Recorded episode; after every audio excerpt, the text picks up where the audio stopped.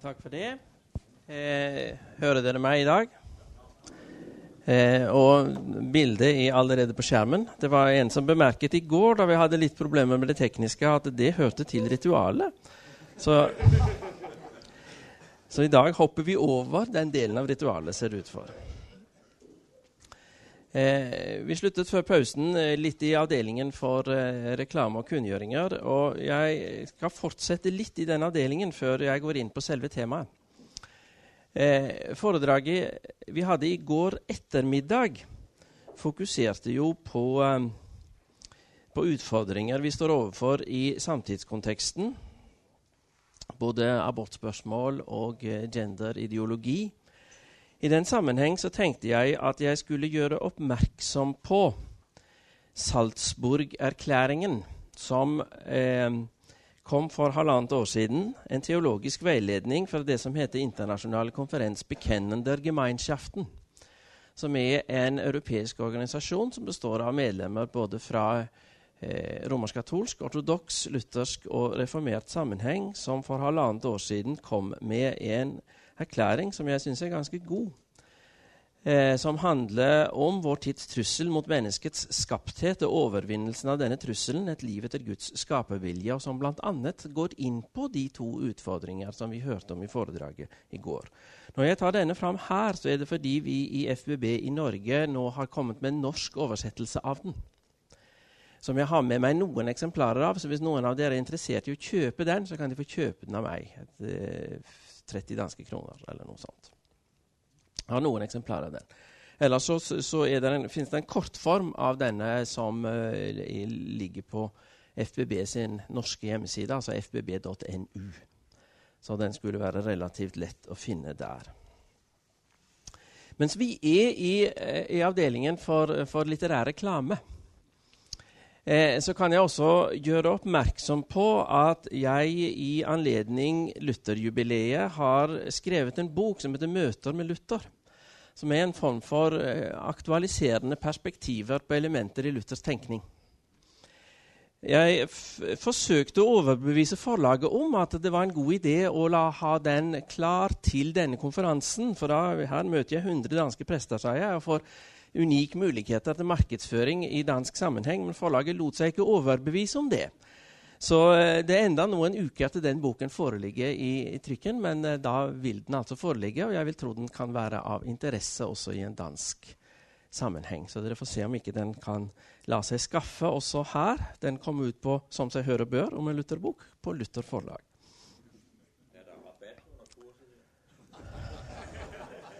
Jeg har ikke kommet så langt at jeg har diskutert pris med forlaget i det hele tatt, så da er det litt tidlig å begynne å diskutere rabatten. Skulle jeg heller få litt rabatt på den? Ok. Da får vi komme oss til dagens tema.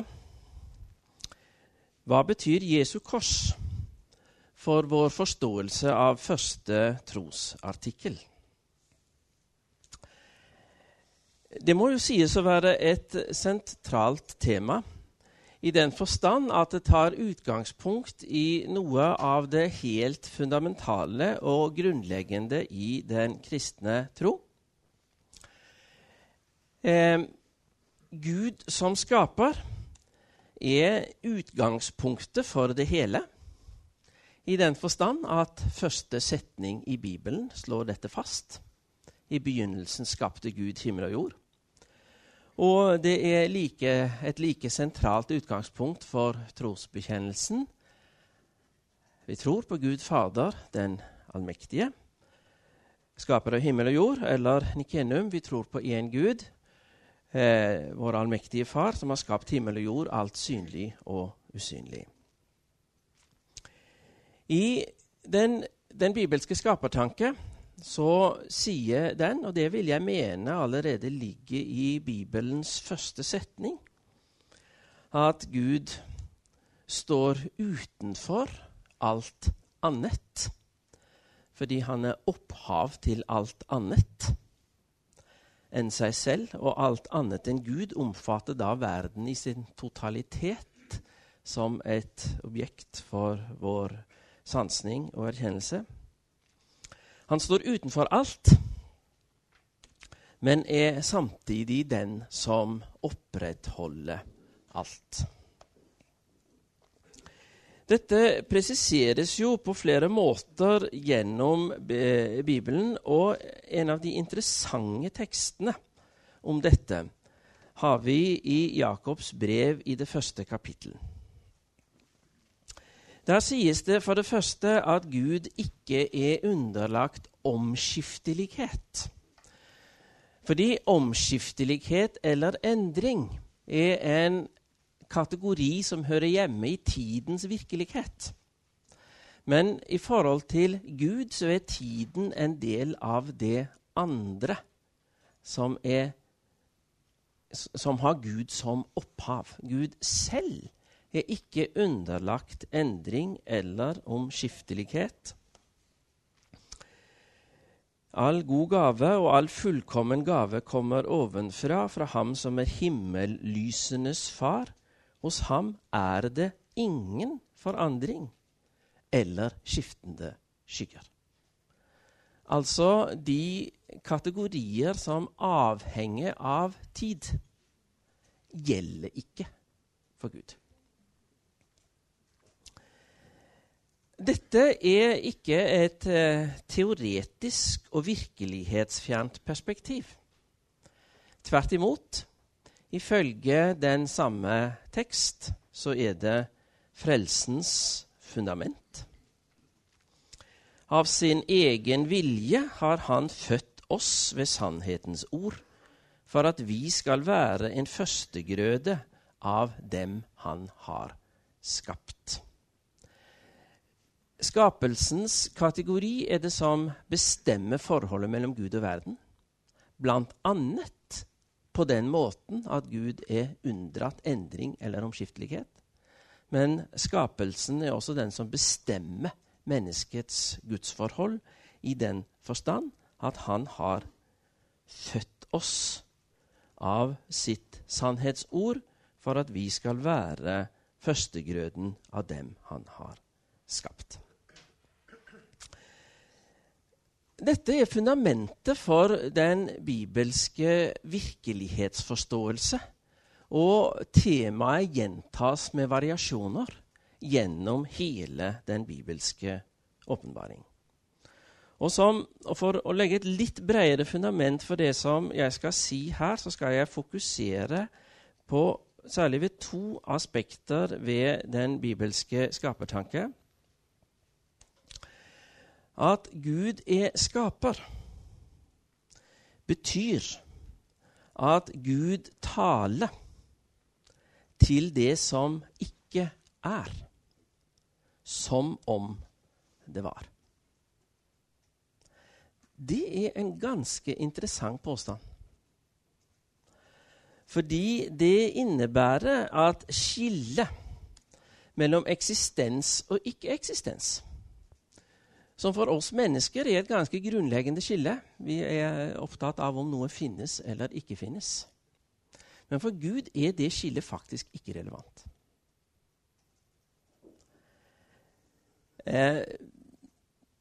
Vår tenkning kortslutter muligens foran dette at skillet mellom eksistens og ikke-eksistens ikke gjelder for Gud. I så fall så nærmer vi oss her et aspekt ved Guds uforståelighet som vi var inne på i går. Det er Gud som kaller fenomenene ut av sin intethet og etablerer deres identitet, slik at de blir noe vi kan forholde oss til. Vår relasjon til fenomenene i denne verden er derfor også samtidig en Guds relasjon. Vi kan ikke forholde oss til noe uten samtidig å forholde oss til Gud. For ifølge den bibelske virkelighetsforståelse så er det Gud som kaller det som finnes ut av intetheten og lar det bli til. Dette er grunnleggende for både Jesus og Paulus, både når det gäller virkelighetsforståelse og trosforståelse. Noen bibeltekster som gir litt kjøtt på disse filosofiske prinsipper. En interessant tekst fra evangeliene å reflektere litt over i denne sammenheng er fortellingen om Jesus og den rike unge mannen, som jo ender opp med en sånn... Jesus stiller jo kravet sånn at det ender opp i umuligheten. Altså, det går jo ikke.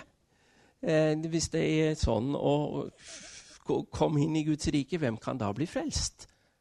Sier disiplene. Og så sier Jesus, for mennesker er dette umulig, men for Gud er alt mulig. Til og med å føre mennesker inn i Guds rike. Til og med det er mulig for Gud i hans skaperkraft. Så har vi de interessante formuleringene hos Paulus, som jeg synes er virkelig verd en meditasjonsstund. Romabrevet kapittel 4, vers 17, dere kjenner konteksten, det er jo Paulus her som diskuterer Abraham som alle troendes far. Og så har han i andre del av vers 17 denne interessante formulering om Abraham. I Guds øyne er han vår far, for han trodde ham som gjør de døde levende og byr at det som ikke er, skal bli til. Her har vi jo perspektivet fra Genesis 1, det er jo helt klart. Det er jo der Gud byr det som ikke er, at det skal bli til. Men det interessante er jo at Paulus bruker dette som en fortolkningsramme for troen hos Abraham, som da eksplisitt settes i relasjon til oss alle, for han er alle troendes far. Og så har vi formuleringen i 1. Korintherbrev kapittel 1, der konteksten er at Gud har utvalgt det som ingenting er, for å gjøre det til intet som er noe. Det er jo greit nok. Når vi leser den teksten på gresk, så får den noen filosofiske konnotasjoner som den ikke uten videre har i oversettelsen. Jeg er ikke helt sikker på om de intenderte, men når vi leser om Paulus med litt som Platon i bakhodet, som vi jo har etter det vi holdt på med i går, så er det veldig vanskelig å ikke se det. 1. Korintherbrev 1.28, så står det i oversettelsen at Gud utvalgte det som ikke er noe, for å gjøre til intet det som er noe. På gresk står det «exelexata hoteos ta med onta». Ikke-eksistens, det ikke-eksisterende, utvalgte Gud. Hina ta onta katargese, for å tilintetgjøre det som finnes, eller om vi kan modernisere Paulus enda litt mer for å dekonstruere det tilsynelatende. Da er vi midt i Heidelberg-disputasen.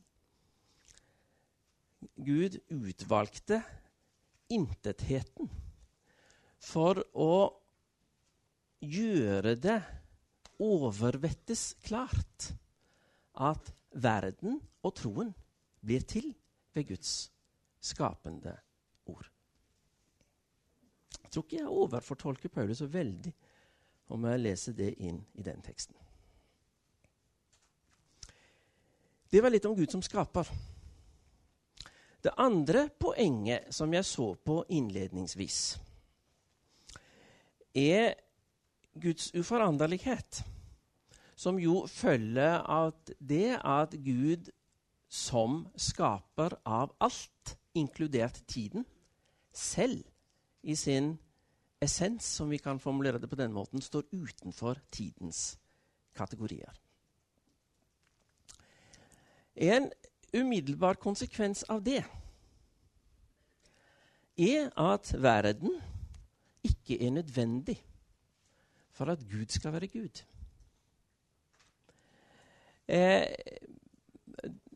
Implikasjonen av den påstanden kommer jeg tilbake til, fordi den har spilt en viss rolle i nyere teologisk og religionsfilosofisk debatt, men jeg tror det er en påstand som har god dekning i den bibelske skapertanke. Gud, jeg er den jeg er, som Gud sier til Moses i tornebusken. Altså, Gud er ikke avhengig av relasjonen til det skapte for å være Gud. For er Gud avhengig av relasjonen til det skapte, så blir skapthetens og tidens kategorier på en eller annen måte konstituerende for Guds bilde. Jeg skal komme tilbake til implikasjonen av den påstanden, men jeg tror den er ganske grunnleggende viktig. En umiddelbar konsekvens av den er at Gud aldri handler reaktivt.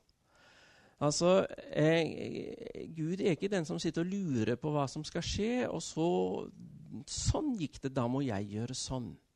Altså, Guds handlemåte er forankret i Guds evige skapermakt, som er det uforanderlige fundament gjennom alle Guds handlinger fra evighet til evighet.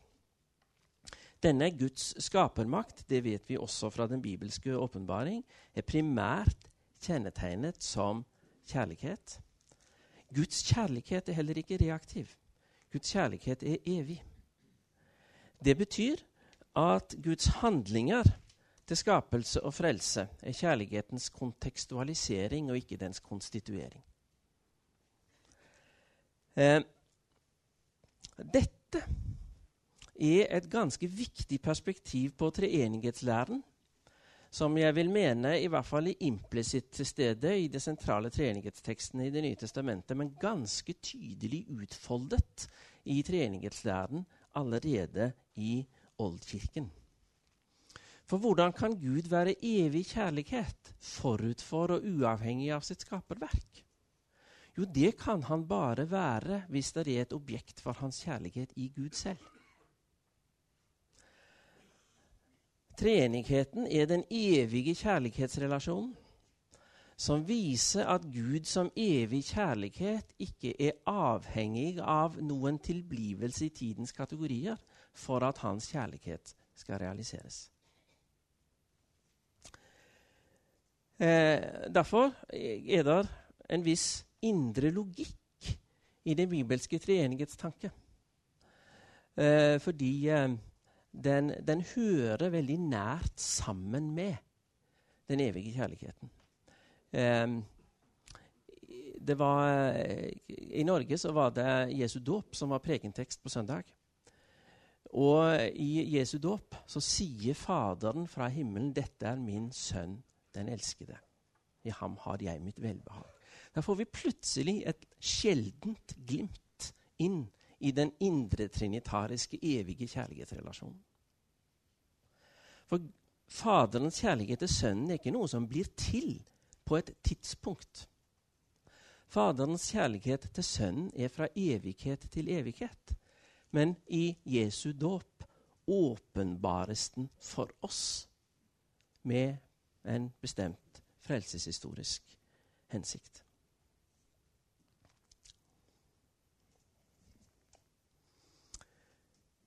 Henger dere på så langt? Ok. Jeg lover å protestere her, altså. Så har vi imidlertid et problem.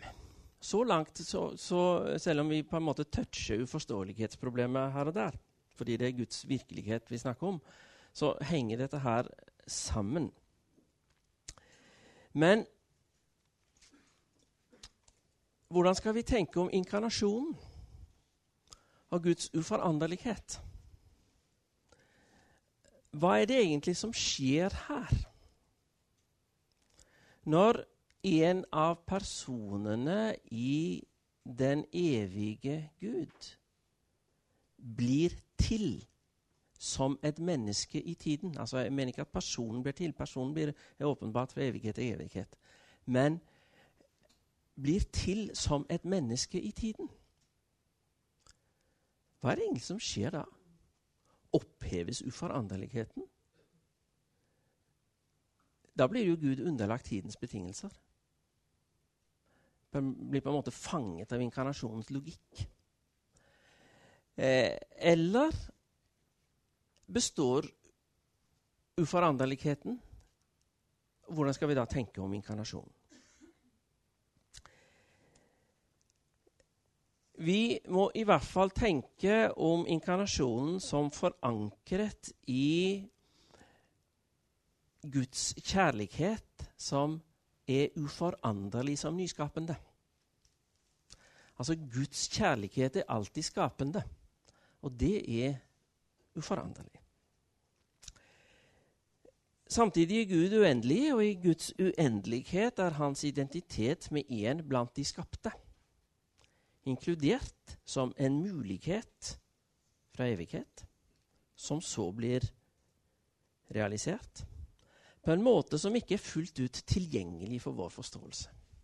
Inkarnasjonen blir stående som mysterium fordi den sier samtidig to ting som ikke uten videre logisk går opp. Gud er evig. Samtidig identifiserer han seg med, blir identisk med, en person som er blitt til på tidens betingelser, født som et menneske, som en av oss. Det er Guds viktigste selvåpenbaring, men den blir stående som mysterium, fordi den påstår ting som antagelig ikke er logisk forenlige.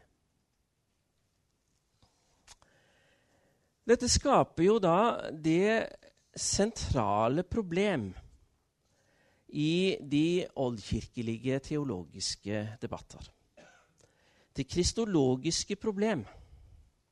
Og med utgangspunkt i den tilnærmingen som jeg har valgt her, så kan vi si at det kristologiske problemet er et strev for å unngå å falle ned i entydigheten, som oppløser inkarnasjonens mysterium i det forståelige. Det var en kjempejobb, og de strevde i århundrer før de fikk det til. Nesten. Og vi kan jo som stikkord liksom ta noen av fallgruvene på veien her, det vi kaller for adoptianisme, er jo den tanke at Jesus i prinsippet er et menneske som velges ut og gis en spesiell åndsutrustning. Blir på en måte Guds adopterte sønn. Det er og det er jo gjerne ved dåpen en da tenker seg at dette skjer, og det er i prinsippet en forståelse av Jesus i profetkategorier. Som er en nærliggende måte å tenke. Blant annet fordi at det er mange av Messias-tekstene og Messias-profetiene som det er nærliggende å forstå på den måten. Messias forbilde var jo kongen, og kongen kan jo lett forstås i adoptianske kategorier. Men det blir for entydig, og derfor kunne hun ikke bli stående ved det. Den andre muligheten er doketismen. Altså ta utgangspunkten i at Jesus er en Gud i menneskeskikkelse, som bare tilsynelatende er et menneske. Det var jo det har vi jo tilløp til allerede i den form for gnostisisme som kritiseres i Det nye testamentet. Derfor er jo bekjennelsen til Jesus som sant menneske veldig tydelig markert, 1. Johannes brev, som et kjennetegn på sann kristologi. Og så er det jo det som liksom ble den store utfordringen, arianismen, fordi der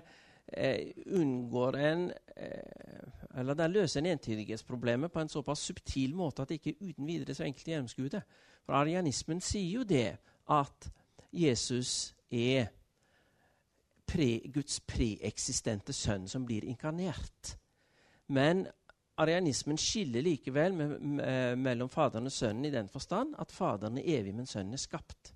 Den er skapt før alt annet, men den er likevel skapt.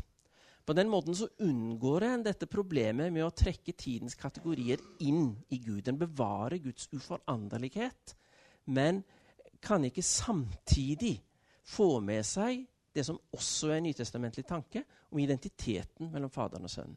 Johannes 10:30, faderen og jeg er ett, sier Jesus. Det kan ikke arianismen få med seg. Og derfor så ble det jo også strid om dette, og en kom jo til den konklusjon at en måtte avvise arianismen. Det er det som skjer med de to store kirkemøtene på 300-tallet.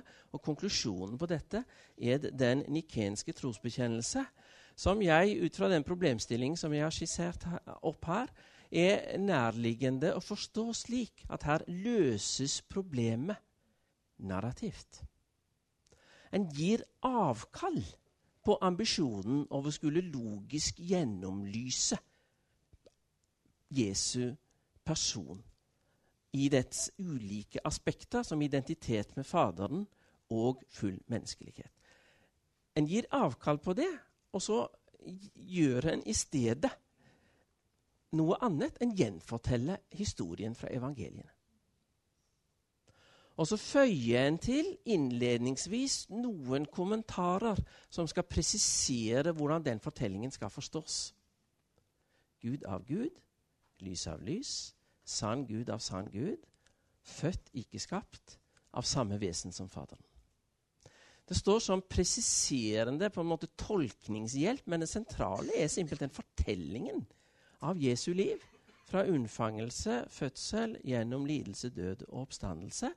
Altså, vi får ikke tak i dybdene her, men vi har fått det åpenbart gjennom en fortelling, og den kan vi gjenfortelle.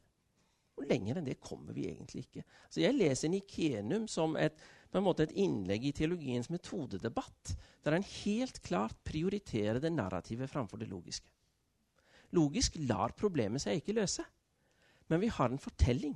Og de bærende elementene i den fortellingen, de får vi rett og slett bare gjenfortelle, og det er formidlingen av evangeliet.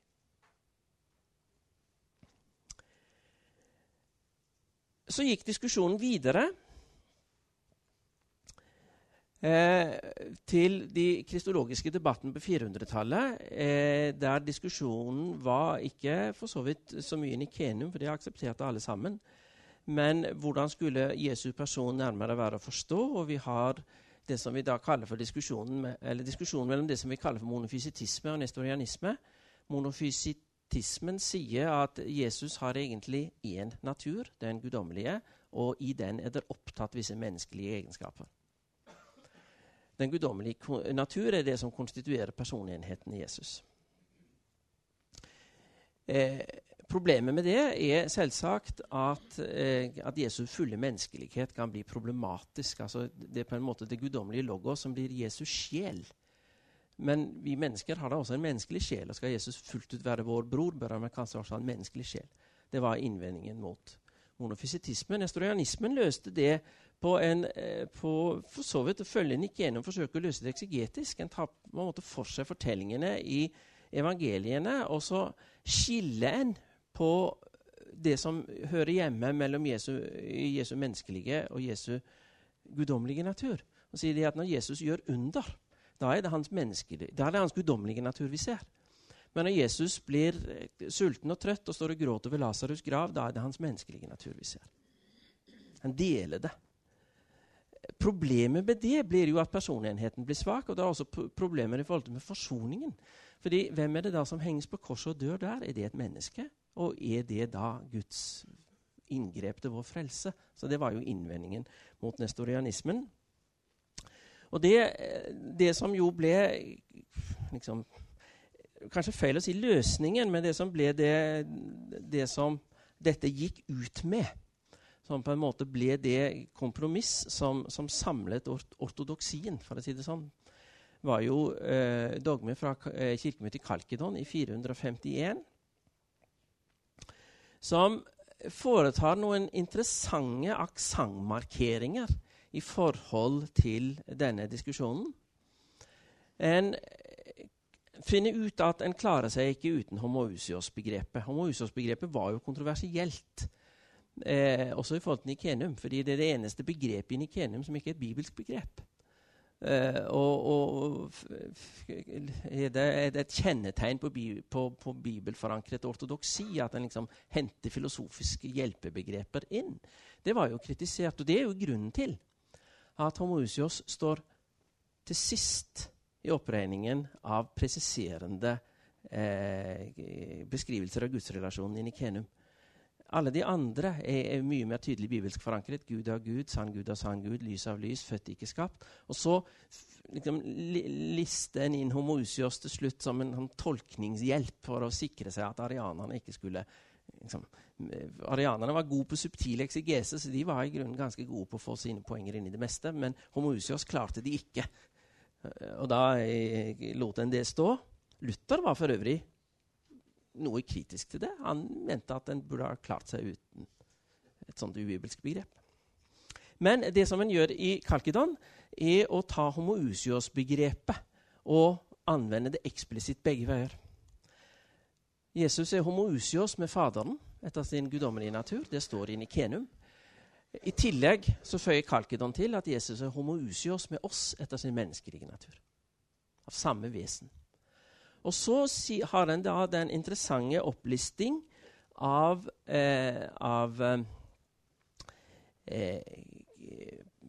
begreper som beskriver hvordan forholdet mellom naturen er å forstå. Og det var jeg så vidt inne på i går, for der er det tydelig at han har hjulpet seg med refleksjoner og uforståelighetsproblemer, fordi forholdet mellom naturen og Jesu person er eksplisitt beskrevet negativt. Uten sammenblanding, uten adskillelse. En avstår fra å beskrive positivt hvordan de forholder seg, men en sier de er uten sammenblanding og uten adskillelse. Det vil si Jesus er alltid til stede. Både som Gud og menneske. Den historianske oppsplitting av det ene og det andre er dermed avvist. Samtidig som det er ekte guddommelighet og ekte menneskelighet vi har for oss her. Det er ikke en halvgud eller et halvmenneske. Det en sier, så kommer en ikke lenger. Der får det stå. Som det mysterium som den evige Gud har avdekket for oss som vår vei til frelse. En sideaspekt ved dette, som var ganske sentralt i diskusjonen, og som for så vidt også burde være enda mer sentralt i dette foredraget, for det står antydet som tema, er da forholdet mellom sønnens død og faderens uforanderlighet. Hvordan skulle en tenke om det? Hvis sønnen og faderen er identiske, dør da Gud fader på korset? Vel, hvis Gud fader er den som oppholder alt ved sin skapermakt, så ville vel kanskje den umiddelbare implikasjonen være det at da ville verden falle sammen. Så kanskje det er nødvendig å gjøre en distinksjon her, men hvordan skal en gjøre den distinksjonen hvis en samtidig skal opprettholde tanken om sønnens fulle guddom? Dette problemet ble kalt for patripasianisme-problemet. Og det er et par navn fra de oldkirkelige debatter som er kjent fordi de i ettertid og delvis i sin samtid, ble kritisert for å gå for langt i å identifisere faderen med Jesu død på korset. Praxeas, omkring år 200, som ble kritisert av Tertullian, fordi han gikk for langt til den retning, Sabellius i det 3. århundre. Samlet førte dette til en kritikk av den utforming av treenighetslæren som vi kaller for modalisme. Modalisme betyr at treenigheten i en viss forstand underlegges tidskategorier. Altså, Gud er først far, så sønn, så ånd. Og grunnen til at det trekkes inn i denne sammenheng er at i modalismen så opphører det å være et forhold mellom faderen og sønnen på korset. Dermed så beveger en seg i patripasianistisk retning, fordi det blir en identifikasjon mellom faderen og sønnen på korset. Derfor så avviste han dette. Han avviste patripassianismen, han avviste modalismen. Det består en relasjon mellom faderen og sønnen, samtidig som en, hvis en trekker dette for langt igjen, kan havne i en nestoriansk dualisme, som sier det at Gud er jo egentlig ikke involvert i det som dør på korset. Dette hadde kirkefedrene problemer med. Og de er gjennomgående, altså de ortodokse kirkefedrene er gjennomgående veldig forsiktige med å formulere seg på måter som kan tolkes som patripassianisme, og de ligger vel normalt litt nærmere den andre grøften. Altså en vil ikke identifisere faderens guddommelighet for sterkt med Jesu død på korset. Fordi da nærmer en seg tanken om Guds død, og dit vil vi ikke. Konklusjonen på dette har en vel, i den grad en har en konklusjon på dette, i Oldkirken, på det 5. økumeniske konsil. Vi følger jo gjerne i Luthers fotspor og konsentrerer oss om de 4 første. Men det foregikk jo faktisk viktige ting på de 3 siste også. Og det 5. økumeniske konsil i Konstantinopel 553, det foretok seg forskjellige ting. Det tok et oppgjør med Origenes blant annet, men diskuterte også dette problemet og kom til enighet om følgende formulering, som er ganske interessant med henblikk på det problemet vi diskuterer her. En av personene i treenigheten ble korsfestet. Dermed så, altså, dere ser problemet her, forsøker å finne et språk som ikke løser opp forbindelsen mellom Jesu guddommelige og menneskelige natur i korsdøden. For det vil jo være problematisk, både ifølge Kalkedon og i forståelsen av Jesu død som en forsoning. Samtidig som en må på en måte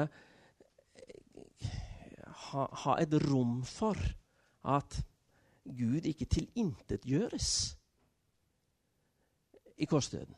Og så landet han altså på denne formuleringen. En av personene i treenigheten ble korsfestet.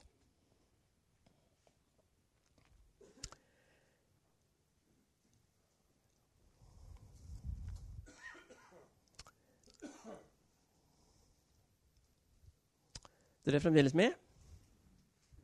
Ok, det er bra. Da tar vi et punkt til før vi tar en liten pause. Men det er ikke noe lite punkt. For det er spørsmålet hvordan forholdt Luther seg til hele denne debatten. Det er et spørsmål som lenge ikke fikk så veldig stor oppmerksomhet i Lutherforskningen, fordi en oppfattet det som litt perifert i forhold til mange av de andre problemstillingene som en holdt på med på 1500-tallet, men det tror jeg ikke uten videre helt riktig, for Luther har et veldig gjennomreflektert forhold til denne problemstillingen. For det første så skiller Luther ganske tydelig mellom Guds uforanderlighet og Guds åpenbaring. Altså Gud som ikke underlagt tidens kategorier, og den inkarnerte Gud som underlagt tidens kategorier. Og en av de mest kjente Luther-tekster til denne problemstilling har vi på et nokså sentralt sted i Luthers forfatterskap, nemlig i diskusjonen med Erasmus. Erasmus tok jo opp dette spørsmålet med viljefrihet og liksom grenseoppgangen mellom Guds nåde og menneskets ansvar. Men Erasmus er nok mest interessert i å liksom kaste dette opp som en problemstilling. Han er ikke så interessert i å få noe veldig klart svar på det. Det eneste han er interessert i er å få fram at Luther er nok for ensidig, men altså kan en leve med ganske ulike løsninger på det spørsmålet, sier Erasmus. Og er jo da påpasselig, siden han diskuterer med Luther, ikke bare derfor, men blant annet av den grunn til å gi bibelske belegg for sine standpunkt. Og dette belegger han interessant nok med å sitere Romabrevet kapittel 11, vers 33. dyp av rikdom och visdom och kunskap hos Gud, vår uransakelige hans dommerer, vår ufattelige hans veier. Og Erasmus sin lesning av det verset er at forholdet mellom Guds nåde og menneskets vilje er like uransakelig som Guds veier. Derfor er det bare hovmot å forsøke å trenge for dypt inn i dette og forsøke å forstå den problemstillingen. Luther reagerer med total avvisning av dette som alt annet Erasmus er. Det eneste positive Luther har å si om Erasmus er at han har valgt et godt tema. Utover det så er det stryk på alle punkter. Og det som Luther trekker inn her er å si at du må skille Erasmus mellom Gud selv og Guds åpenbaring. Romerne 11:33 handler om Gud selv. Og han er definitivt uerkjennbar og uransakelig for oss. Vi når aldri til bunns i å forstå Guds innerste vesen. Men Guds åpenbaring av frelsesvei er klar og entydig. Altså, dette skillet, sier Luther, det er en interessant formulering. Dette skillet er like sentralt og beslektet med skillet mellom Gud som skaper og Guds skaperverk. For frelsesveien er åpenbart for oss i rammen av det skapte gjennom inkarnasjonen. Og dermed så er den klar og umisforståelig. Det er Jesus og Guds nåde som er vår vei til frelse. Det er helt umisforståelig. Det hefter ikke noe av Guds uforståelighet ved det. Altså er det det alene vi må stole til vår frelse, og dine drømmer om å trekke fri vilje inn i den sammenheng, det er bare tøys. Fri vilje er et begrep uten referanse, som jeg refererte til i går, fra Heidelberg-disputasen. Så dette er tydelig for Luther.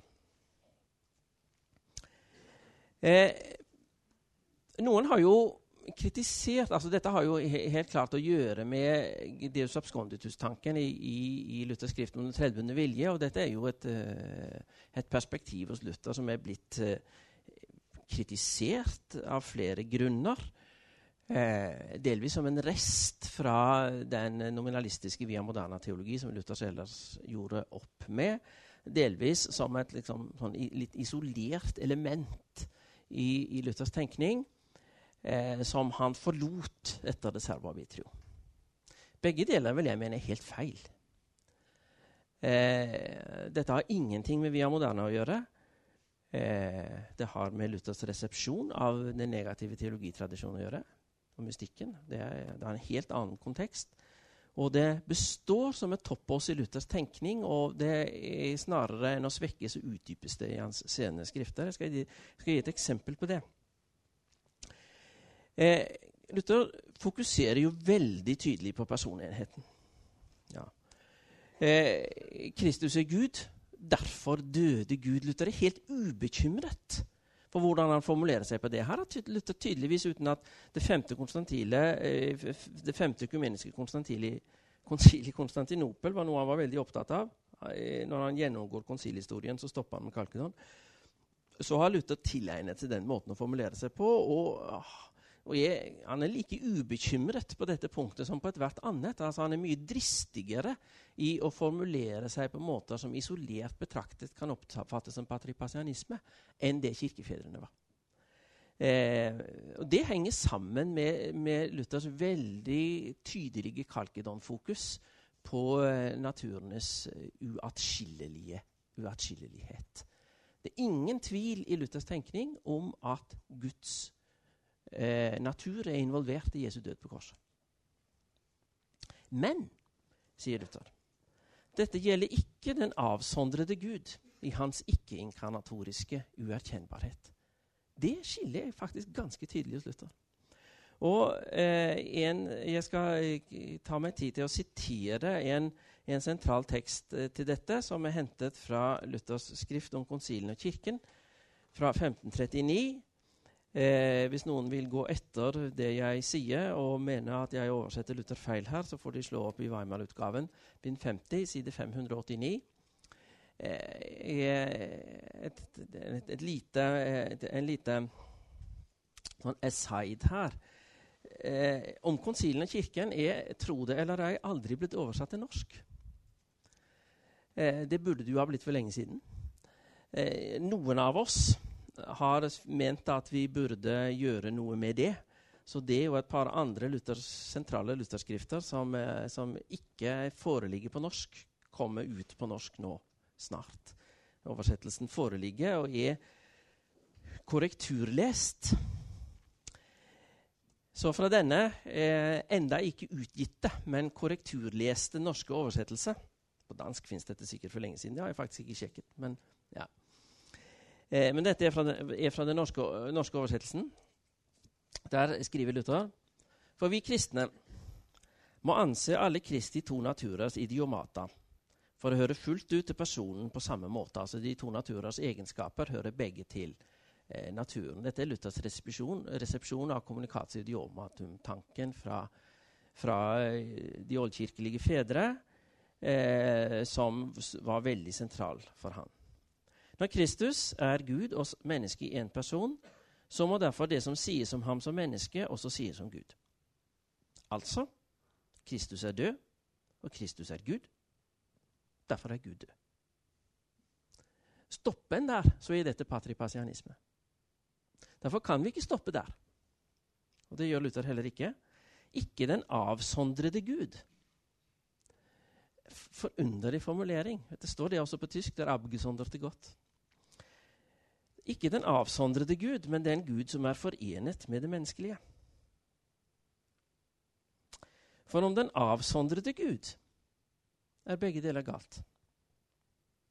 Nemlig at Kristus er Gud, og at Gud er død. Begge deler er galt. For da er Gud ikke menneske.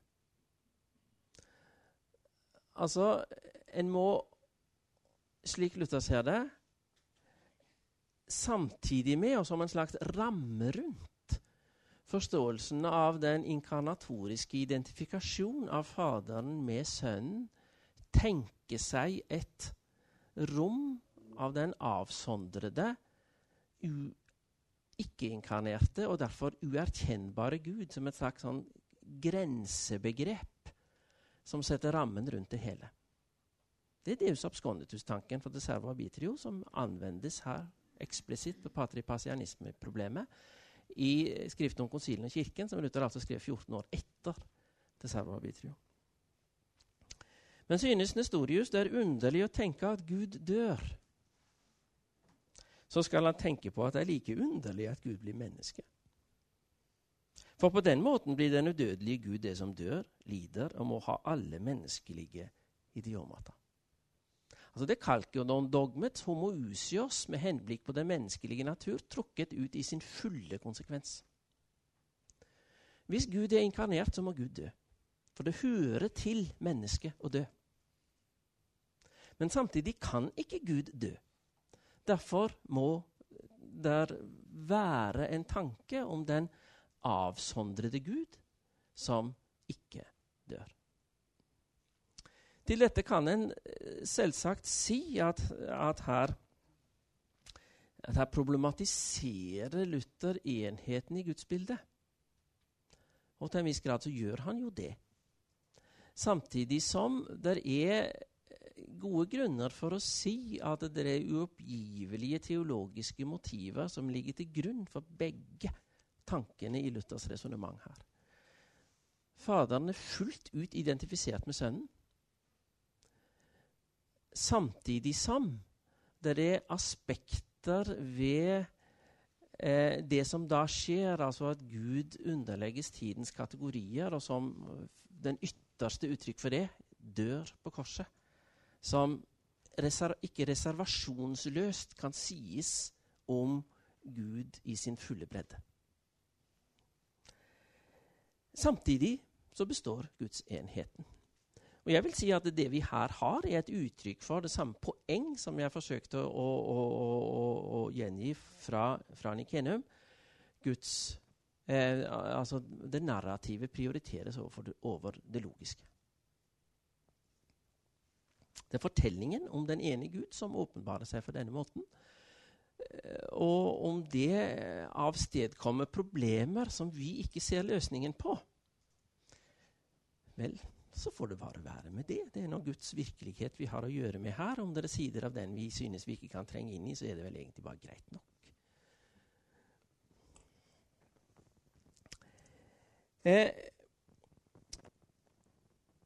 Luther radikaliserer på denne måten Guds uendelighet. Det er et premiss for resonemanget her, og det var jeg allerede inne på i går. Det her har vi en kritikk av Aristoteles. Aristoteles lar ikke uendeligheten gå lenger enn den kan tenkes. Altså for Aristoteles så er tenkbarhet et virkelighetskriterium. Det mennesket ikke kan tenke, er heller ikke virkelig. Det er et ganske gjennomført prinsipp hos Aristoteles. Luther har gjennomskuet at hvis en setter virkelighet lik tenkbarhet, så har du konstruert et antroposentrisk univers, som er uforenlig med den bibelske skapertanke. Fordi der er virkeligheten forankret i Guds virkelighet, og ikke menneskets. Derfor må en fastholde Guds uforståelighet og verdens. Åpenbaringen er forstått som fortelling, som refererer til og presiserer Guds uforståelighet, uten å oppheve den. Mennesket er verken virkelighetens, der skal det stå en S, eller teologiens opphav og forankring. Det betyr at teologien ikke kan ha logisk motsigelsesfrihet som er det primært anliggende, for logisk motsigelsesfrihet forutsetter et rasjonalitetsbegrep som er konsipert på antroposentriske premisser. Skjønte dere det?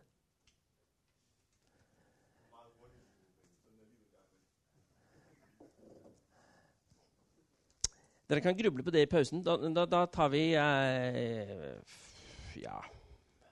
Klarer dere med 5 minutter i dag også? Jeg kan la det stå. Jeg kan la det stå gjennom hele pausen, jeg. Ok. Dere kan få 10 minutter.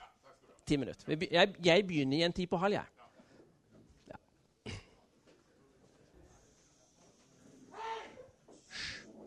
For det neste jeg skal si noe om nå, er Hegel. Og han forstår vi ikke uansett. Men vi forstår litt.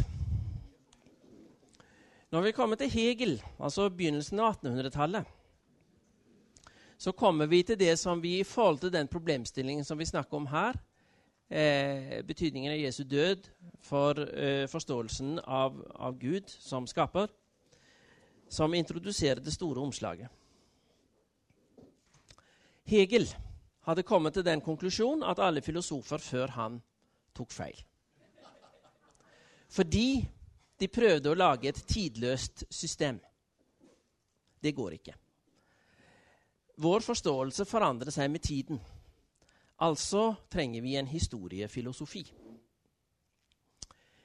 Det interessante med Hegel i denne sammenheng er at han bruker den kristne treenighetslære som overordnet ramme for historiefilosofien.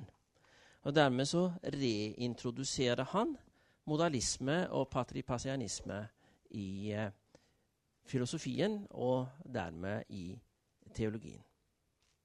Fordi Hegel forstår treenigheten som fortellingen om Guds selvrealisering gjennom historien, som i prinsippet er gripbar av den menneskelige ånd. Altså den universalhistoriske utvikling er Gud som handler. Gud er historiens herre. Når mennesket, som er en åndsmakt, som er ånd, som i en viss forstand da korresponderer med den absolute ånd, som er Gud, som utvikler seg selv gjennom historien, så vil mennesket forstå historiens ånd, som er da denne Hegels utviklingsmodell i tese, antitese og syntese, og den egentlige forankring på dette, det underliggende fenomen under verdenshistorien, er treenigheten forstått som tese, faderen, antitese, sønnen, ånden, syntese. Han historiserer treenighetslæren. Gud realiserer seg selv som ånd ved å gjennomleve døden som sønn. Hvis dere synes dette er ubegripelig, så er det fordi Hegel er ubegripelig. Men det er det han sier, det er det som er essensen av hans historiefilosofi. Han trekker treenigheten inn i historien som en nøkkel for å forstå historiens utvikling. Interessant at Hegel som Luther leser Parmenides-dialogen hos Platon som et sentralt filosofisk grunnskrift, men uerkjennbarhetsfenomenet er borte hos Hegel. Fordi hos Hegel så er i prinsippet Guds ånds virkeliggjøring av seg selv noe som er forståelig for den menneskelige ånd. Det kan gjennomtrenges. Så hos Hegel er uforståelighetsfenomenet borte som konstituerende for Guds og virkelighetsforståelsen. Og Guds utvikling tolket i trinitariske kategorier blir rammen for historieforståelsen. Det setter rammen for mye av det 20. århundres debatt om treenighetslæren i teologien, som ikke nødvendigvis følger Hegel fullt ut i hans modalisme. Men det gjør likevel at fordi Hegel er den som via religionsfilosofien reintroduserer treenighetslæren som et sentralt teologisk og filosofisk topos, så drar det med seg denne modalistiske bagasje fra Hegels historietenkning og gjør at alle treenighetsteologer i det 20. århundre, og der har treenighetslæren virkelig vært en sentral problemstilling fra og med Barth, alle må ta stilling til dette problemet. Det gjør de ved å gå inn i dette ut fra et par forutsetninger som er velegnede som reseptorer for Hegels tenkning. Uforanderlighetstenkningen er et innslag av hellenisme. Det er gresk tenkning på bibelsk grunn. Guds uforanderlighet, som jeg i utgangspunktet her forsøkte å begrunne rett og slett i den bibelske skapertanke, vil den her forstå som et uttrykk for hellenisme. Og Gud lider med oss, noe som gjør Jesu død på korset som definerende for gudsforståelsen på en måte som gjør at de reservasjoner i dette som ligger innebygget i refleksjoner rundt patripassianismeproblemet både i Oldkirken og Luther, blir mye svakere. Jeg skal gi noen eksempler på det i treenighetstenkning i det 20. århundre. Det må jeg gjøre litt raskt, for ellers så får dere ikke tid til å stille spørsmål. Jeg skal begynne med tre eksempler som er ganske entydige, i den forstand at de åpenbart forstår Gud på i tidskategorier og tenker modalistisk om treenighetslæren. Den første, som gammel Japan-misjonær, så kan jeg ikke dy meg for å introdusere han på denne måten.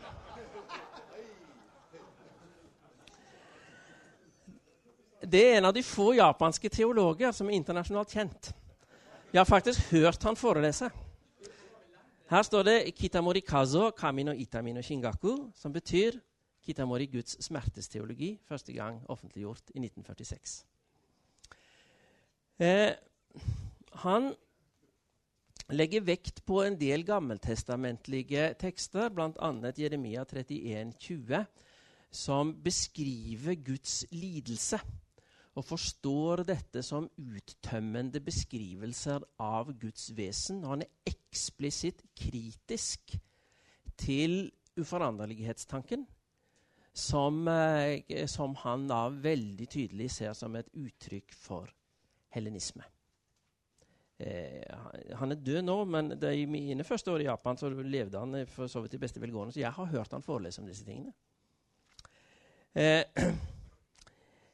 En som i veldig stor utstrekning beveger seg på det samme spor, men så da befinner vi oss litt nærmere vår egen kontekst, det er Jürgen Moltmann, den korsfestede guden i 1972. Og felles for Kitamori Og Moltmann er at de forstår Jesu død på korset som en hendelse som identifiserer Gud i sin essens.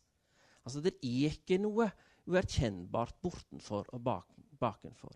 Gud er fullt ut identisk med åpenbaringshistorien som har sitt sentrum i Jesu død på korset.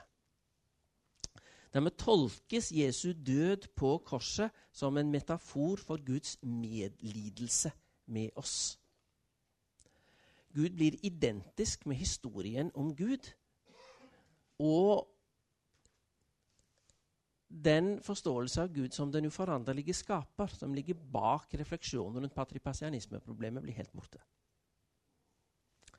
Sønnens død på korset definerer Guds essens. Det har vi hos Kitamori og Moltmann. Vi har det også, Kitamori er lutheraner, eller hva? Moltmann er reformert, men vi har det også noe av det samme hos relativt sentrale lutherske teologer som Eberhard Jüngel i Tyskland og Robert Jensen i USA. Tenker veldig stor grad på samme måten. Et enda mer ekstremt utslag for den samme måten å tenke på har vi i prosessteologien. Som er eksplisitt kritisk til enhver tanke om Guds uforanderlighet, og forstår det slik at Gud utvikler seg sammen med verden. Der er tradisjonelle forestillinger om Guds allmakt og Guds allvitenhet helt borte. Gud har satt prosessen i gang og kan fremdeles gripe inn på visse måter, men Gud selv overskuer ikke resultatene av hans handlinger og inngrep. Alfred North Whitehead, som kom med denne regnet som prosessteologiens opphavsmann, en bok som kom på 1920-tallet, har et interessant sitat i den boken med henblikk på det vi snakket om i går. Han sier at filosofihistorien er fotnoter til Platon. Platon har definert alle grunnleggende problemer, og siden går bare diskusjonen i ring. Det kan vi jo ut fra det vi snakket om i går for så vidt være enige i, men det betyr ikke at den nødvendigvis kjøper alle prosessteologiens fortolkninger av disse premissene. Det er på en måte de entydige eksemplene, og i den grad en har sans for de problemstillinger som ligger bak oldkirkens kritikk av modalisme og patripassianisme, så vil en neppe kjøpe disse løsningene her. For Kitamoris del så er det nok også et par av mine kolleger ved seminaret i Kobe som har forsket en del på Kitamori og mener å etterspore en del innflytelse fra buddhismens tenkning rundt lidelsen i Kitamoris gudsbegrep. Det er kanskje mer interessant å se på de mer ambivalente. De som på en måte har sans for Hegel, samtidig som de ser at Hegel blir for ensidig, og at det er noe i dette uforståelighetsproblemet som en kanskje må ta med seg. Og den utvilsomt mest sentrale og viktige her er Karl Barth. Det er Karl Barth som setter treenighetslæren på dagsorden som en sentral problemstilling i det 20. århundret.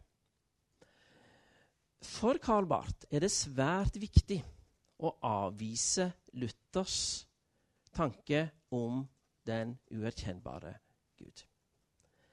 Han er ganske kritisk og polemisk mot Luther på det punkt, blant annet fordi at han forstår Luther som at han på dette punktet er påvirket av senmiddelalderens tanke om Guds absolutte makt. Som jeg har sagt, det tror jeg er helt feil, historisk sett. Men Barth bryr seg ikke noe om hva jeg mente om det.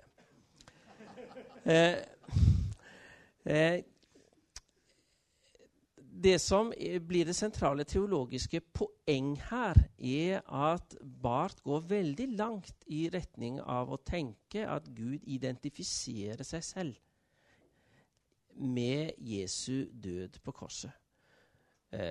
Spørsmålet er om dette innebære en historisering av gudstanken, eller om det innebærer at Gud i sin evighet har bestemt at alt som skal ske, og på en måte foregripende fortolke virkeligheten i lys av Jesu død på korset, slik at det avgjørende egentlig alt er bestemt, og filmen er på en måte innspilt i evigheten, og så bare spilles den av. Fremfor Barths utvelgelseslære, som det er nærliggende å forstå på den måten. I den hegelske dialektikk så ligger syntesen i antitesen. Dermed så blir det egentlig ingen reell motsetning, og på det punktet har Barth blitt kritisert. Men hva Barth egentlig mente om dette her, er et stort diskusjonstema blant Barth-fortolkerne. Og de er ikke enige. Noen vil fortolke Barth i en veldig hegeliansk retning. Noen vil fortolke Barth i en mer tradisjonell retning, der også hos Barth så blir det en form for, essensiell uforståelighet i Gud. Og gjøre seg opp en selvstendig mening om hva Barth egentlig mente om dette, det er et tema for Barth-ekspertene. Så det er på en måte ikke så relevant å gå inn i denne sammenheng, men det er interessant å merke seg er jo at problemstillingen er ganske sentral i Barth-forskningen. Hvordan forholder Barths treenighetslære seg til modalismen? Interessant å merke seg i den sammenhengen at Barth faktisk ikke bare er kritisk til Luthers Deus absconditus-tanke, han er også kritisk til den tradisjonelle bruk av personbegrepet i forhold til personene i treenigheten. Barth foretrekker eksplisitt å bruke betegnelsen seinsweise, altså verdensmåter. Og da tenker en annerledes om treenigheten enn det en gjør i CEAC artikkel 1 i hvert fall. En annen veldig kjent stoppested på denne ruten, raske tur gjennom det 20. århundres treenighetstenkning, er jo Karl Rahner, romersk-katolsk teolog, som er kjent for det som vi gjerne omtaler som Rahners rule, som sier at det er identitet mellom den immanente og den økonomiske treenighet. Den immanente treenighet er altså de indre relasjoner mellom personene i treenigheten. Den økonomiske er åpenbaringen av treenigheten gjennom frelseshistorien. Frelseshusholdningen, kan vi kanskje si, er den økonomi det er snakk om her. At det er identitet i den forstand at Gud åpenbarer seg selv fullt ut gjennom frelseshistorien. Det tror jeg vi fort kan bli enige om. Problemet er om den tesen også uten videre kan snus, i den forstand at vi gjennom det vi vet om Gud, gjennom historien, kan påstå at vi vet alt om Gud. Det er en veldig dristig teologisk påstand å påstå at en vet alt om Gud og de evige indre relasjoner i treenigheten. En av de lutherske teologer som har gjort relativt direkte bruk av Hegels historiefilosofi, er Pannenberg, som mener at Gud har åpenbart seg gjennom universalhistorien og gjør det som et premiss for forståelsen. Og Jesu døde oppstandelse. Oppstandelsen er viktig for Pannenberg. Her har han mye Boltmann-kritikk hos Pannenberg. Oppstandelsen er viktig, men den er viktig som foregripelse av universalhistoriens mål. Et felles premiss for både Barth, Rahner og Pannenberg er at uerkjennbarhetstanken, som er nærliggende og knyttet til Guds uforanderlighet, den har de ikke plass for. Pannenberg skrev interessant nok sin doktoravhandling om Luthers gudsforståelse i De Serbo Arbitrio, og er ganske kritisk til den allerede i sin doktoravhandling. Gir jo dermed en antydning om at han tænker på en anden måde, og spørgsmålet som blir stående igen, og det, jeg tror ikke det er uden videre så enkelt at konkludere på det spørgsmålet i forhold til disse tre tænkerne. Det er i hvert fall ikke så enkelt som i forhold til de, som var på forrige slide. Så blir det i hvert fall problemet stående som en ganske central udfordring i forhold til alle tre. Er dette i realiteten modalisme og patripartianisme i den forstand at Gud fuldt ut identificeres gennem historien om det som sker med Jesus på korset.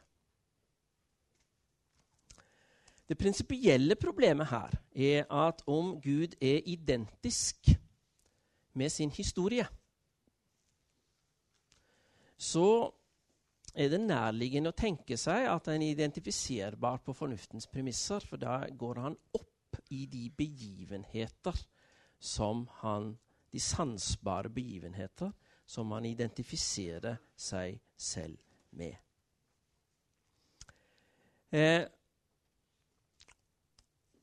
Da blir gudserkjennelsen i realiteten styrt av menneskets intellektuelle kompetanse. Og det er et felles anliggende hos Luther, hos de store teologer i middelalderen, inkludert Thomas Aquinas, og de oldkirkelige fedre, at en ikke skal tænke om Gud slik at Guds virkelighed, forståelsen av Guds virkelighed, begrenses av menneskets intellektuelle kompetanse. Og skal en undgå det, så må en operere med tanken om en uerkjennbarhet i Gud.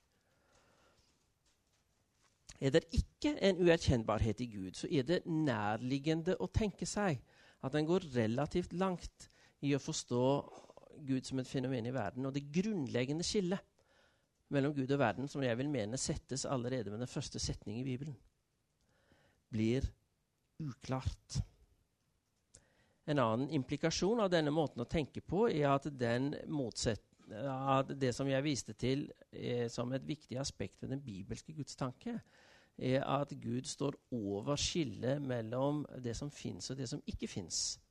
Blir borte, og Gud identifiseres med verden, og det som ikke finnes blir forstått som en motsetning til Gud.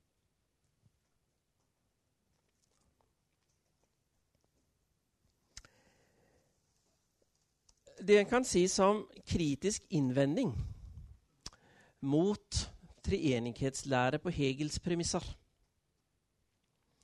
er at en beveger seg veldig langt i retning av å gjøre teologi til antropologi, og man blir svært åpen for Feuerbachs religionskritikk. Feuerbach mente jo som kjent at religion var menneskets projeksjon av det det så på som ønskelig projisert over i den religiøse verden. Feuerbach bygget dette på nærlesning av Luther-tekster.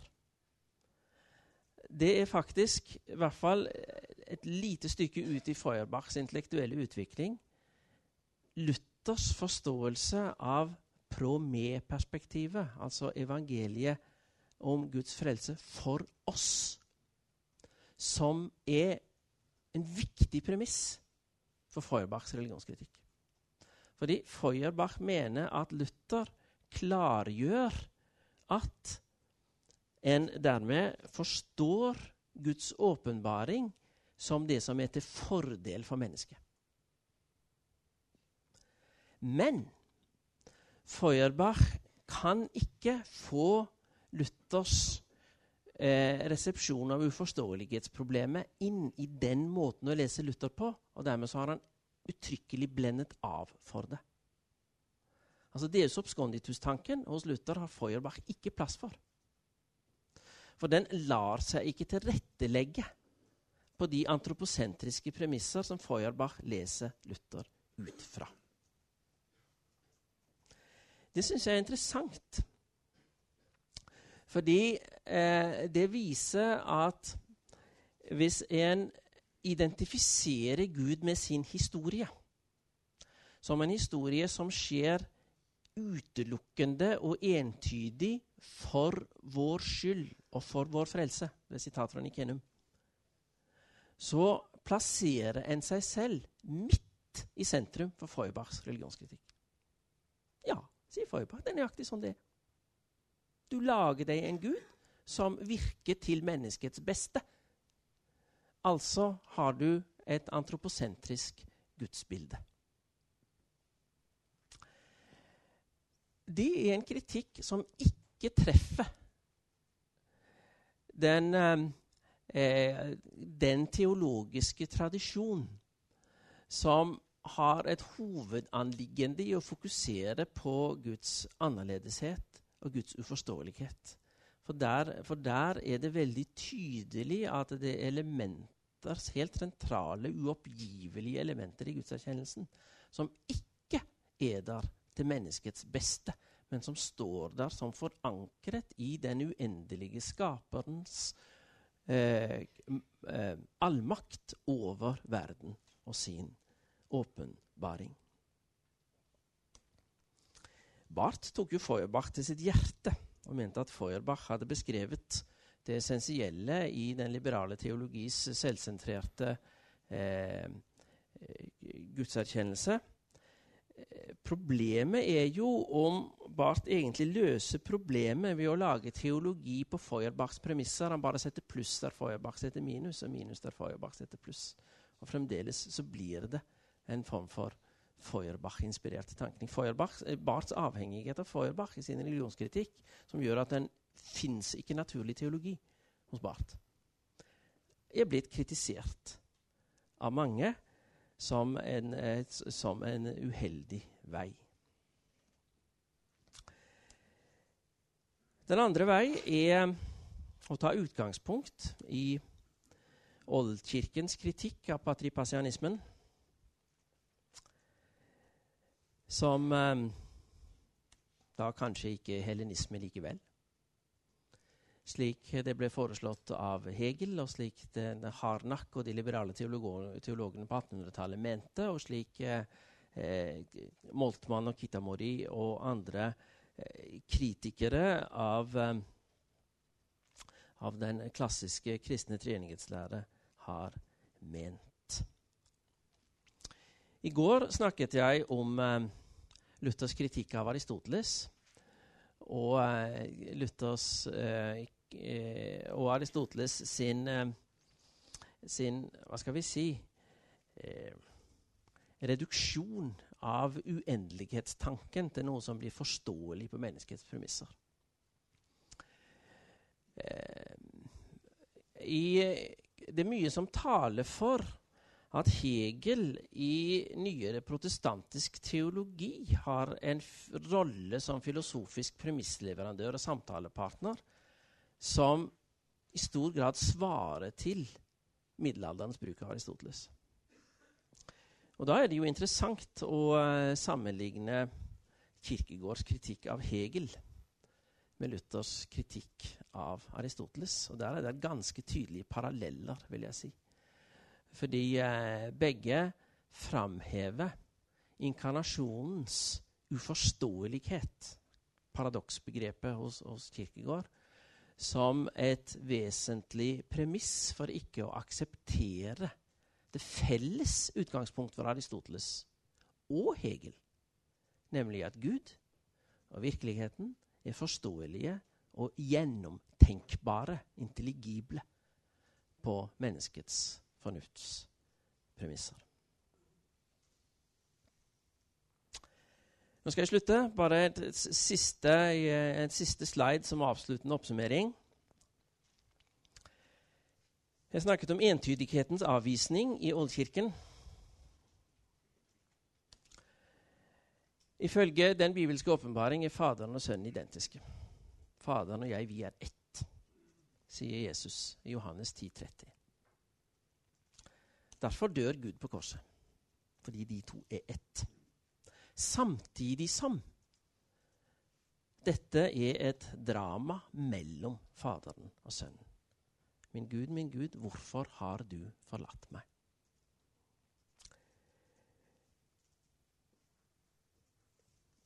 Det er ikke enkelt å lage det om til et logisk, entydig resonemang, og det er vel antagelig heller ikke ønskelig. Dette dramaet mellom faderen og sønnen manifesterer den evige kjærligheten. Det etablerer ikke kjærligheten. Det manifesterer den. På en ny måte, som vi ikke har tidligere i historien. Derfor kan det bare fanges gjennom en fortelling om det som skjer, som er forankret til og refererer i Guds egen uendelighet. Ja, jeg hadde tenkt at jeg skulle få litt mer enn 10 minutter å stille spørsmål, men det var ikke liksom for å dempe kritikken jeg holdt på helt til nå. Ja.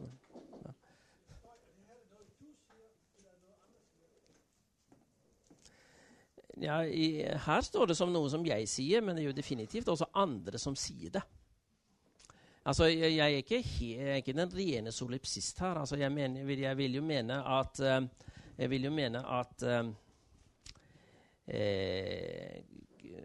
er en aktualisering av sider både ved Luther og kirkefedrenes tenkning. Hvis du tenker på teologer i nyere, altså samtidige systematiske teologer som har sagt ting i samme retning, så vil jeg si det kanskje er nærliggende faktisk først og fremst å kaste blikket i retning av de ortodokse. Okay, yeah. For der har du det veldig tydelig, og jeg kan for eksempel David Bentley Hart, The Beauty of the Infinite, med en bok der du vil finne på en måte alt dette, komplett med kritikk av Barth og Jüngel. Fordi så... Jeg kan slet ikke være med på det, du skriver i nummer 2-linje. Nej, nummer 1-linje. Faderen og sønnen er identiske med udgangspunkt i Johannes 10:30. Faderen og sønnen, hvad han siger, jeg og faderen er et, er det ikke det, der står? Jo. Men det kan man også sige i en familie, hvor man har det godt. Vi er et. Selvom man er dybt forskellige. Og ikke identiske. Okay. Så... jeg synes, det er en meget forenklet sætning, og i virkeligheden lidt farlig. Jeg vil gerne udvikle det lidt. Der får vi sige, at faderen og sønnen er et, da. Et? Ja. Nu går. Jeg er med på det. Okay. Må jeg fortsætte lidt? Ja. Igen buddhismen. Vi lever i en tid, hvor... i alle de diskussioner, vi har, der handler det meget ofte om, at alt falder sammen. Det bliver nedbrudt. Begreberne bliver nedbrudt. Vi lever i kunst, post-truth, post-faktuel, alle de her, den her sprogbrug. Buddhisterne siger, som en igen og igen, alt er relativt. Så vores tid passer i buddhisternes sprogbrug som hånd i handske. Den sunde fornuft passer med buddhisternes sprogbrug i vores tid. Jeg snakkede med lama, da jeg studerede buddhisme. Der hvor vi må skilles, sagde jeg, er der hvor jeg siger relationen er. Vi tror relationen er evig.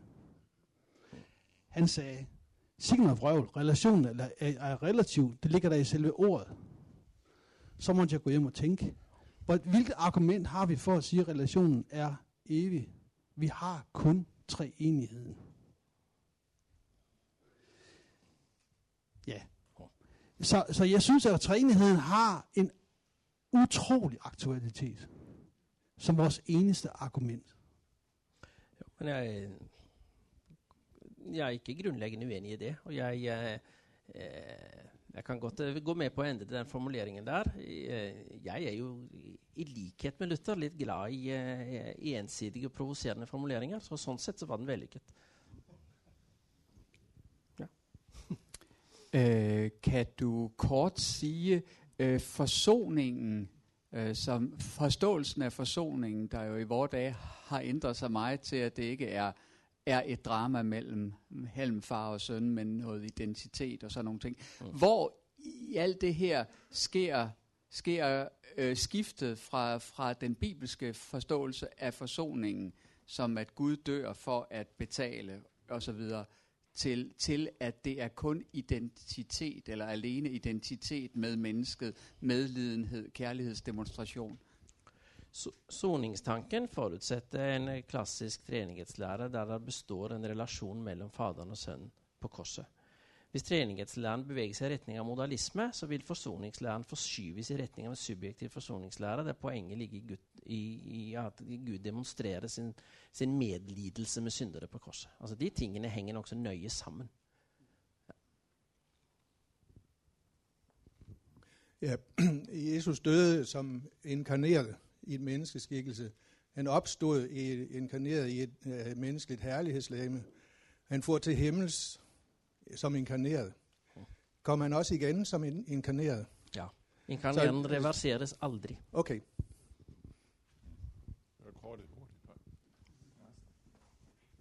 Det er en følge af Kalkedon. Hvad siger du? Ja, nu får vi jeg vil ikke bryde ind i en lukket fest, så... Nej, nu var det du, som havde ordet. Jeg har et spørgsmål til, fordi at vi taler filosofisk om transcendens og sådan noget, og jeg forstår uforståeligheden og betydningen af det. Og så når vi taler om, hvordan vi lærer Gud at kende, så taler vi narrativt. Min tanke var i første time, Knut, da du talte om, for Gud er skellet mellem væren og ikke væren. Altså, det kunne næsten blive helt buddhistisk maya-agtigt. Findes vi så i virkeligheden? Har vi en relation til Gud? Så kan vi også sige på det filosofiske, at Gud reagerer aldrig, og han reagerer alligevel. Altså, for der ligger noget, når vi betoner transcendens, som næsten tenderer, at alt så bliver skind for os på en måde, som undersiger det skabte. Altså, jeg vil gerne hen et sted à la C.S. Lewis, hvor Lucy møder Aslan, og hun siger, du er blevet større, og Aslan siger, jeg er ikke blevet større, men for hvert år, at du gror, vil du se mig større, for du erkender mere af mig, og alligevel ikke erkender fuldt ud. Forstår du, hvor jeg vil hen? Ja, kanskje. Altså, transcendens er et begrep som jeg ikke har brukt i det hele tatt, hverken i går eller i dag.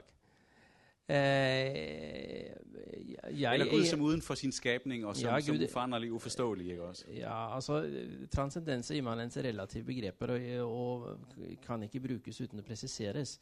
Men jeg er ute etter en realistisk skapertanke, der fenomenenes faktisitet, fysisk materiell faktisitet, forankres i Guds skapertanke, og dermed også gis en plass i vår Guds relasjon. Ja. Det er overhodet ikke tenkt i retning av noen materiedualisme her.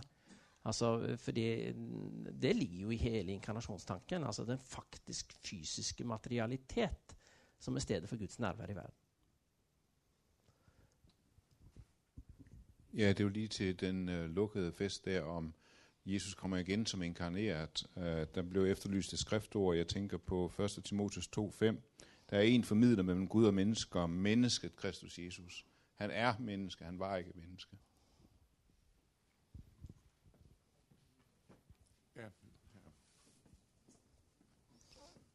Mens du går, så kan jeg jo si at denne problemstillingen, forholdet mellom den menneskelige og guddommelige natur i Jesus etter himmelfarten, er jo et gammelt kontroverstema mellom lutheraner og reformert.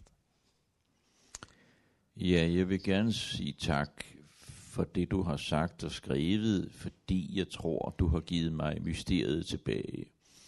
Men samtidig må jeg så spørge om den skjulte, hvad er der en forskel på den skjulte Gud i kristen opfattelse og islams Guds opfattelse? Og når Gud befinder sig over væren og ikke væren, hvordan er så forholdet mellem det og at Gud rent faktisk eksisterer? Så må han vel være væren. Eksistens er et begrep som ensidig er konsipert på det skaptes premisser og kan ikke uten videre anvendes som Gud.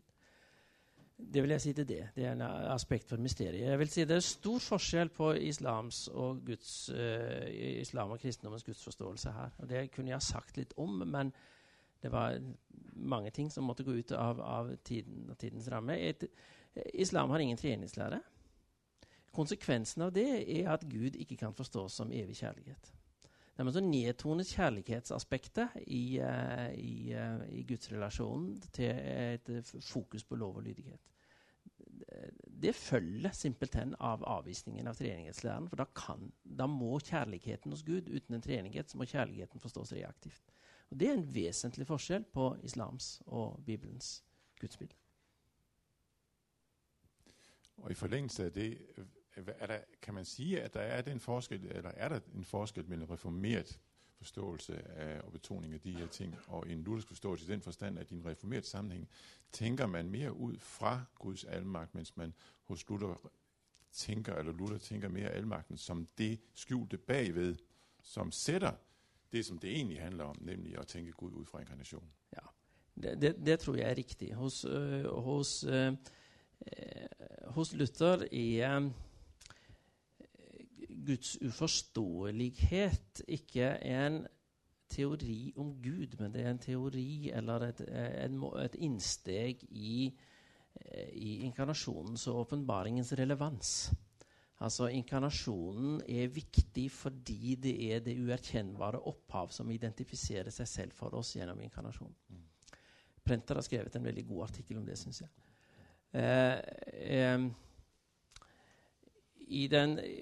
I den reformerte tradition så er det en god del som er annerledes her enn hos Luther, blant annet fordi at uerkjennbarhetsproblemet er mye mindre viktig for Calvin og den reformerte traditionen enn det er for Luther. Nå forsvinner det jo til dels også i den lutherske ortodoksi, slik at det er ikke alltid mainstream lutherdom å snakke om Guds uerkjennbarhet sånn som jeg har gjort det her, men det finnes hele tiden, og det dukker opp hos enkelte centrale lutherske teologer siden, som for eksempel Kierkegaard. Vi er nødt til at holde tiden. Vi har givet os selv et stramt program,